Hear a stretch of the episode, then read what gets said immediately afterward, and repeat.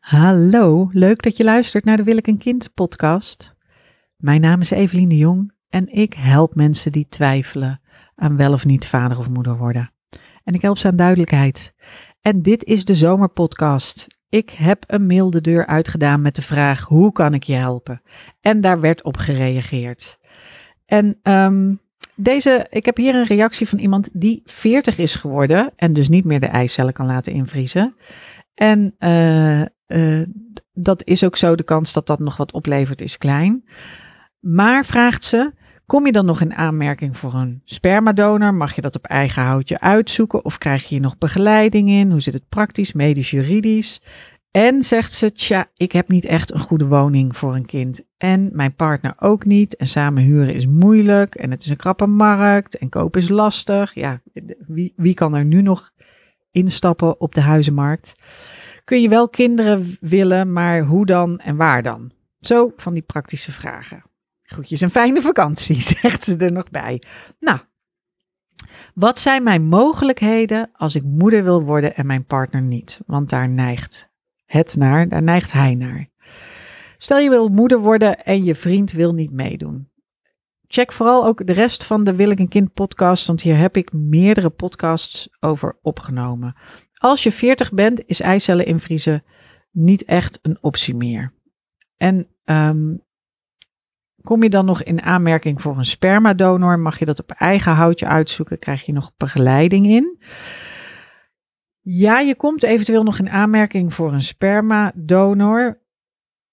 Die zou je zelf kunnen uitkiezen en je kunt daar ook begeleiding bij krijgen. Er zijn fertiliteitsklinieken in Nederland. Daar kun je je op de wachtlijst laten zetten voor een spermadonor. Maar de wachttijden voor een spermadonor van de kliniek zelf zijn over het algemeen, we leven nu in 2023, zijn die wachttijden twee jaar.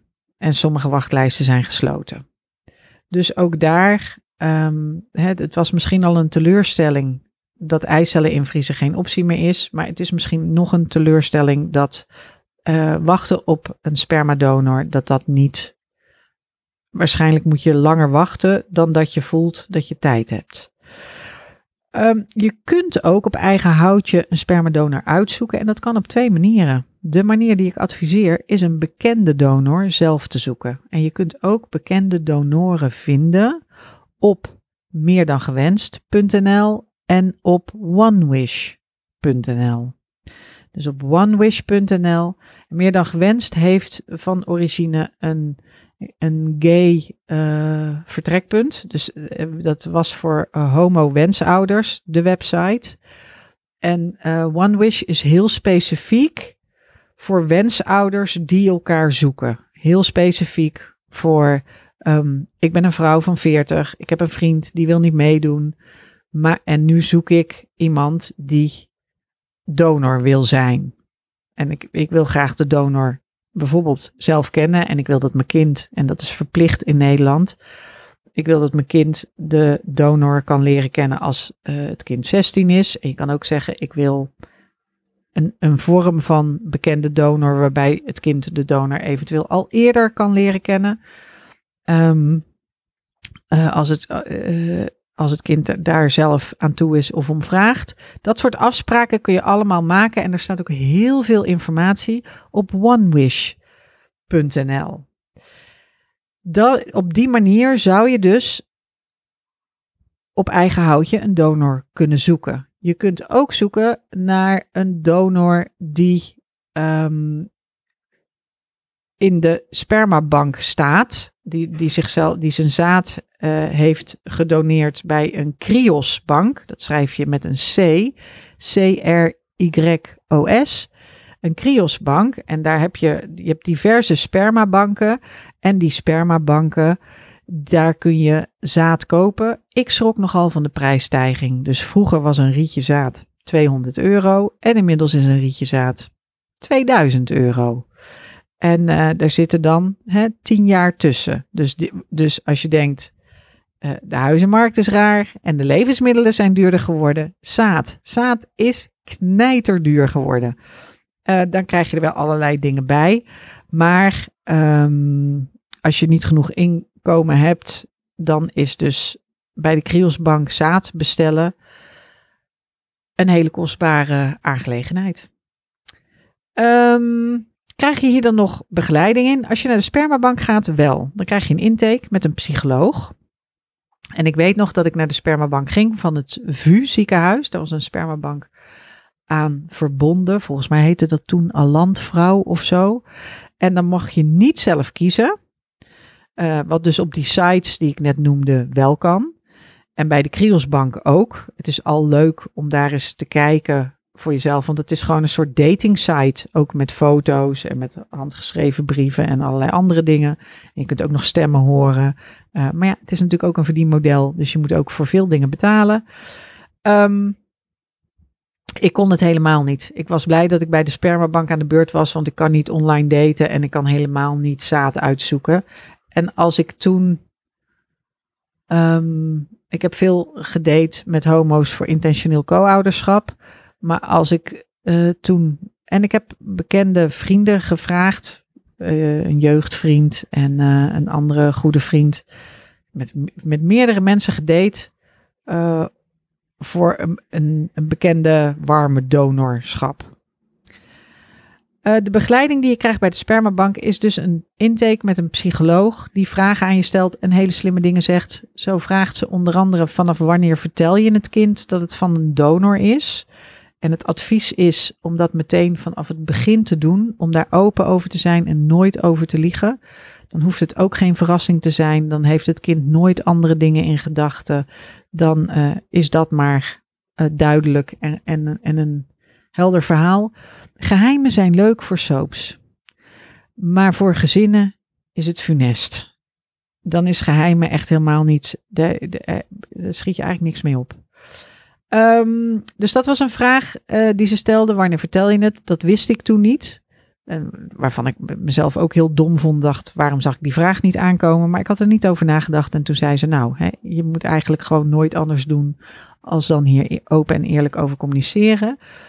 En ze zei, wat doe je als je kind later boos op je is en zegt, ik vind jou een stomme trien, want dankzij jou heb ik geen vader.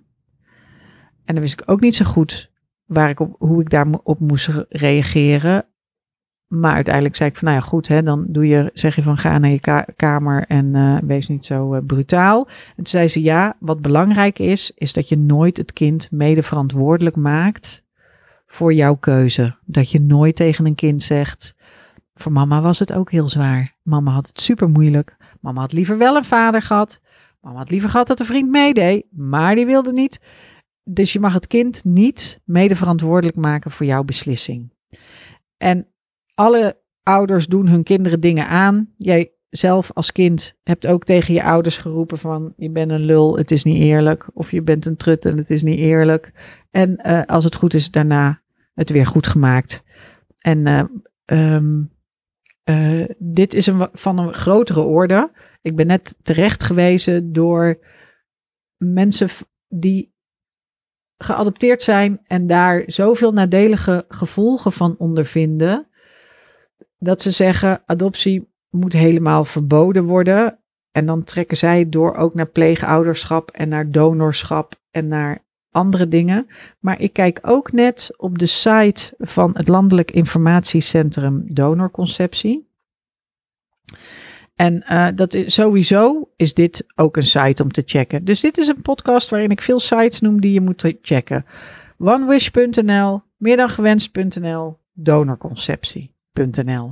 En daar staan video's van kinderen die met behulp van donorzaad gemaakt zijn. Die staan op die site en dan kan je zien met welke vragen kinderen zitten en welke tips kinderen geven. En um, dat is dus wel een, een belangrijk iets om je van tevoren te realiseren. Dat is praktisch, medisch, um, zowel medisch als juridisch is het heel, hangt het heel erg af van je individuele situatie. Dus toen ik 40 was, heb ik een IVF-traject gedaan, maximaal hormonen gespoten, één eitje geoogst. En dat is echt een hele schamele opbrengst. Ehm, dat kan, iemand anders kan met op de veertigste makkelijk veel meer eitjes uh, produceren of laten oogsten. Dus medisch is echt te individualistisch om daar iets over te zeggen. En juridisch hangt het dus maar helemaal af van de constructie. En ik weet ook niet of dat je partner en jij uh, getrouwd zijn of jullie samenwonen. Uh, daar heeft het allemaal mee te maken. Maar als je gaat, als je, als je op die sites kijkt, dan vind je daar meer.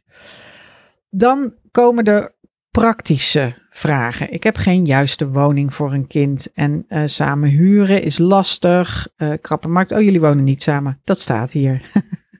Besef ik me nu. Kopen is ook lastig, want nou ja, als je niet eerder geko gekocht had, dan, dan kun je het nu wel shaken. Dat uh, herken ik als huurder. Um, die praktische bezwaren. Nu komen we op iets heel essentieels. Die praktische bezwaren, daar kun je moeilijk een oplossing voor vinden. Tegelijkertijd heb ik ook al eens gekeken naar een heel leuke documentaire. Ik weet nou niet meer hoe die heet. Op NPO Start. Van allemaal verschillende mensen die een kind kregen. En er zat ook een stel bij. Die woonde hier op het landje. En die woonde daarvoor volgens mij op de ADM. Dat was zo grappig. Je kan ook gewoon in een woonwagen. Ik heb ook een tijdje iets gehad met iemand van de ADM. En um, ik weet nog dat mijn ouders zeiden van, goh, een kind hè, in de woongroep met gaskachels. En het is toch, dat kun je niet doen in het malle Amsterdam. En dat ik dacht, ja, het kan ook in een pipo-wagen op de ADM. En dat je, dat je de bosjes in moet lopen, omdat daar een hokje staat met een, met een, met een gat in de grond, met een speciaal uh, uh, systeem, dat je daar... Uh, je, dat, je, dat je daar je behoefte moet doen. Het kan veel erger dan in een, in een huis met gaskachels. Je kan ook in een woonwagen met een houtkachel en, uh, en, bijna geen elektra, weet ik veel. Um, dus wat een kind nodig heeft en wat jij nodig hebt, dat zijn hele andere dingen. Maar als ik al je vragen bij elkaar optel, dan is je verlangen er wel, maar is je leven er niet naar. En dat is een hele pijnlijke en verdrietige realisatie. En ik heb deze realisatie precies zo gehad. Dus ik heb precies zo gedacht op mijn 36ste. Ik wil een kind en mijn hele leven is er niet naar. Ik woon in deze woongroep. Um, ik heb geen vast inkomen. Ik heb geen vaste vriend. Ik heb geen, uh, uh, dat, met dat vaste inkomen. Ik heb dus ook niet een baan. Uh, hoe, hoe ga ik dit doen?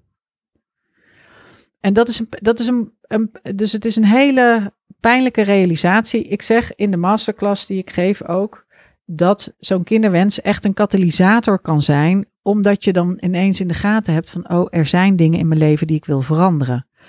En die moeten veranderen als ik een kind zou willen. Op je 36ste is al is al wat krapper. Maar op je veertigste kan, kan ik me helemaal voorstellen dat je weinig. Dat je het gevoel hebt dat je weinig tijd hebt. En in vruchtbaarheidsgrafieken is, is dat ook zo. Wat daarom heel belangrijk is, is dat je bij jezelf nagaat hoe ben ik hier gekomen en hoe komt het dat die kinderwens nu opspeelt en niet hiervoor al is opgespeeld? Heeft opgespeeld, is, heeft, weet ik niet. Um, en hoe, wat zijn mijn mogelijke opties nu verder? En wat ik tegen mensen, uh, hoe ik met mensen werk, is dat ik werk met ze aan, aan wat ze werkelijk willen en aan hun verlangen. En daarna kijk naar de praktische uh, mogelijkheden en welke beslissingen er zijn. Ja, daarvoor is die masterclass echt heel onhandig. Die is heel, heel essentieel. Die is, ik wou zeggen onhandig. Nee, die is uh, onontbeerlijk. Dat wilde ik zeggen. Die, daarin leg ik veel meer uit over wat je los te, wat je moet loskoppelen om hier hoe je, wat eigenlijk de stappen in het proces zijn. Nou, zo moeilijk is het ook niet om te zeggen. Dat zeg ik in de masterclass. Dus kijk ook zeker op de website wanneer de volgende is. De volgende is in september 2023. Maar deze podcast die blijft veel langer online staan als het goed is. Maar als je dus jezelf in een positie terugvindt waarbij je denkt, hmm, dat moederschap is iets wat ik toch wil, maar praktisch zijn er heel veel bezwaren en heel weinig mogelijkheden. En ook op het gebied van de liefde zit ik in een lastig pakket. Dan is het goed om te kijken: is dit een verlangen dat ik wil gaan vervullen? Wil ik hier werk van maken? Of is dit een verlangen dat ik wil verwerken? Kom ik in de rouw omdat ik er nu achter kom dat ik misschien wel geen kind krijg? Dit is wel een heftige boodschap voor zomaar even in de podcast. En er kunnen ook dingen tussenin zitten. Moet het per se een biologisch kind zijn van jezelf? Wat lijkt je zo leuk aan kinderen? Waar heb je zo'n zin in? Is het een verlangen dat in jezelf zit? Of is het een verlangen dat andere mensen misschien ook op je projecteren? Dus er, dit is een, wat ik, ik wil graag een concreet advies geven, want dat is mijn insteek met deze zomerpodcast. En uh, in de zomerpodcast zit ook een wat weet je wel, wat weet je niet lijstje. Zou ik zeker maken. Ik zou een wat weet je wel, weet je niet lijstje maken. Dus met aan de ene kant alle dingen die ik wel weet en waarvan ik denk ze zeker te weten. En een lijstje met dingen die je niet weet, die je nog moet uitzoeken. En dan een onderzoeksplan maken. En daarin kijken naar welke opties zie ik allemaal voor me, welke mogelijke obstakels zie ik allemaal voor me. En dat, voordat je aan dat, dus je hebt een, dit is wat ik weet, dit is wat ik niet weet lijst. Daarna zou ik een brainstorm doen, een uh, mindmap. Een brainstorm, ik bedoel een mindmap, wat een beetje hetzelfde is. Maar dus op papier en dan niet regels schrijven. Maar als je googelt op mindmap, dan vind je wel wat een mindmap is. En waarschijnlijk weet je dat al wel. Maar ik zou een mindmap maken over alle dingen die aan bod komen. En dan daarnaast kijken, wat is nu het eerste waar ik mee aan de slag moet. Wat hiervoor helpt, wat hiervoor helpt, is om um, de uh, nog eens door te nemen. Dat is iets wat helpt. Uh, nou, ik hoop dat je met deze, uh, met deze podcast toch op weg geholpen bent. Dat je op weg geholpen bent. Dus uh, wat kun je doen? Wat zijn je mogelijkheden als je moeder wil worden, je vriend wil niet en jij bent 40? Wat zijn dan je mogelijkheden? En wat zijn die in praktische zin? Wat zijn ze in uh, van, wie, van wie ga je een kind krijgen dan zin? En, en wat zijn ze medisch-juridisch? Eigenlijk wil je kijken wat, welke dingen weet ik, welke dingen weet ik nog niet. Wat komt er allemaal in me op aan verschillende opties? En daarna kijken welke vragen ga ik als eerste onderzoeken. En dan zul je dingen tegenkomen en uiteindelijk hangt daarboven de vraag: is dit een verlangen dat ik wil vervullen of is het een verlangen dat ik wil verwerken, omdat vervullen te lastig zal zijn? Of te veel, een te groot offer van me vraagt. Um, nou, ik ga door naar de volgende vraag die binnen is gekomen. En die podcast zie je dan volgende week weer. Ik wens je alle succes, heel veel toi toi toi. En vergeet niet, je mag hier om huilen. Je mag ook boos zijn erom. En het is ook goed om af en toe er een grapje over te maken. En uh, um, nou ja, uh, te kijken wat dit je brengt. Het is ongeacht de uitkomst zorgt het voor persoonlijke groei. Want toen ik me realiseerde op mijn 36e, oh, kak, ik heb niks geregeld, was dat niet alleen voor die kinderwens zo. Maar nu ik 50 ben, denk ik, ja, ik had mijn pensioen toen ook niet geregeld. En mijn eigen huis had ik ook niet. Er waren veel dingen niet geregeld. En het heeft me toen gedwongen om bijvoorbeeld minder mijn eigen clitoris achterna te lopen. Dit is een leuk einde. Om minder mijn eigen clitoris achterna te lopen. En wat meer te kijken naar wat is nou een goede relatie voor mij? En waar vind ik nou een partner die bij me past? En uh, nou, dat is uiteindelijk gelukt. Mijn leven is een sprookje. Ik wens jullie een hele fijne zomer. Groetjes.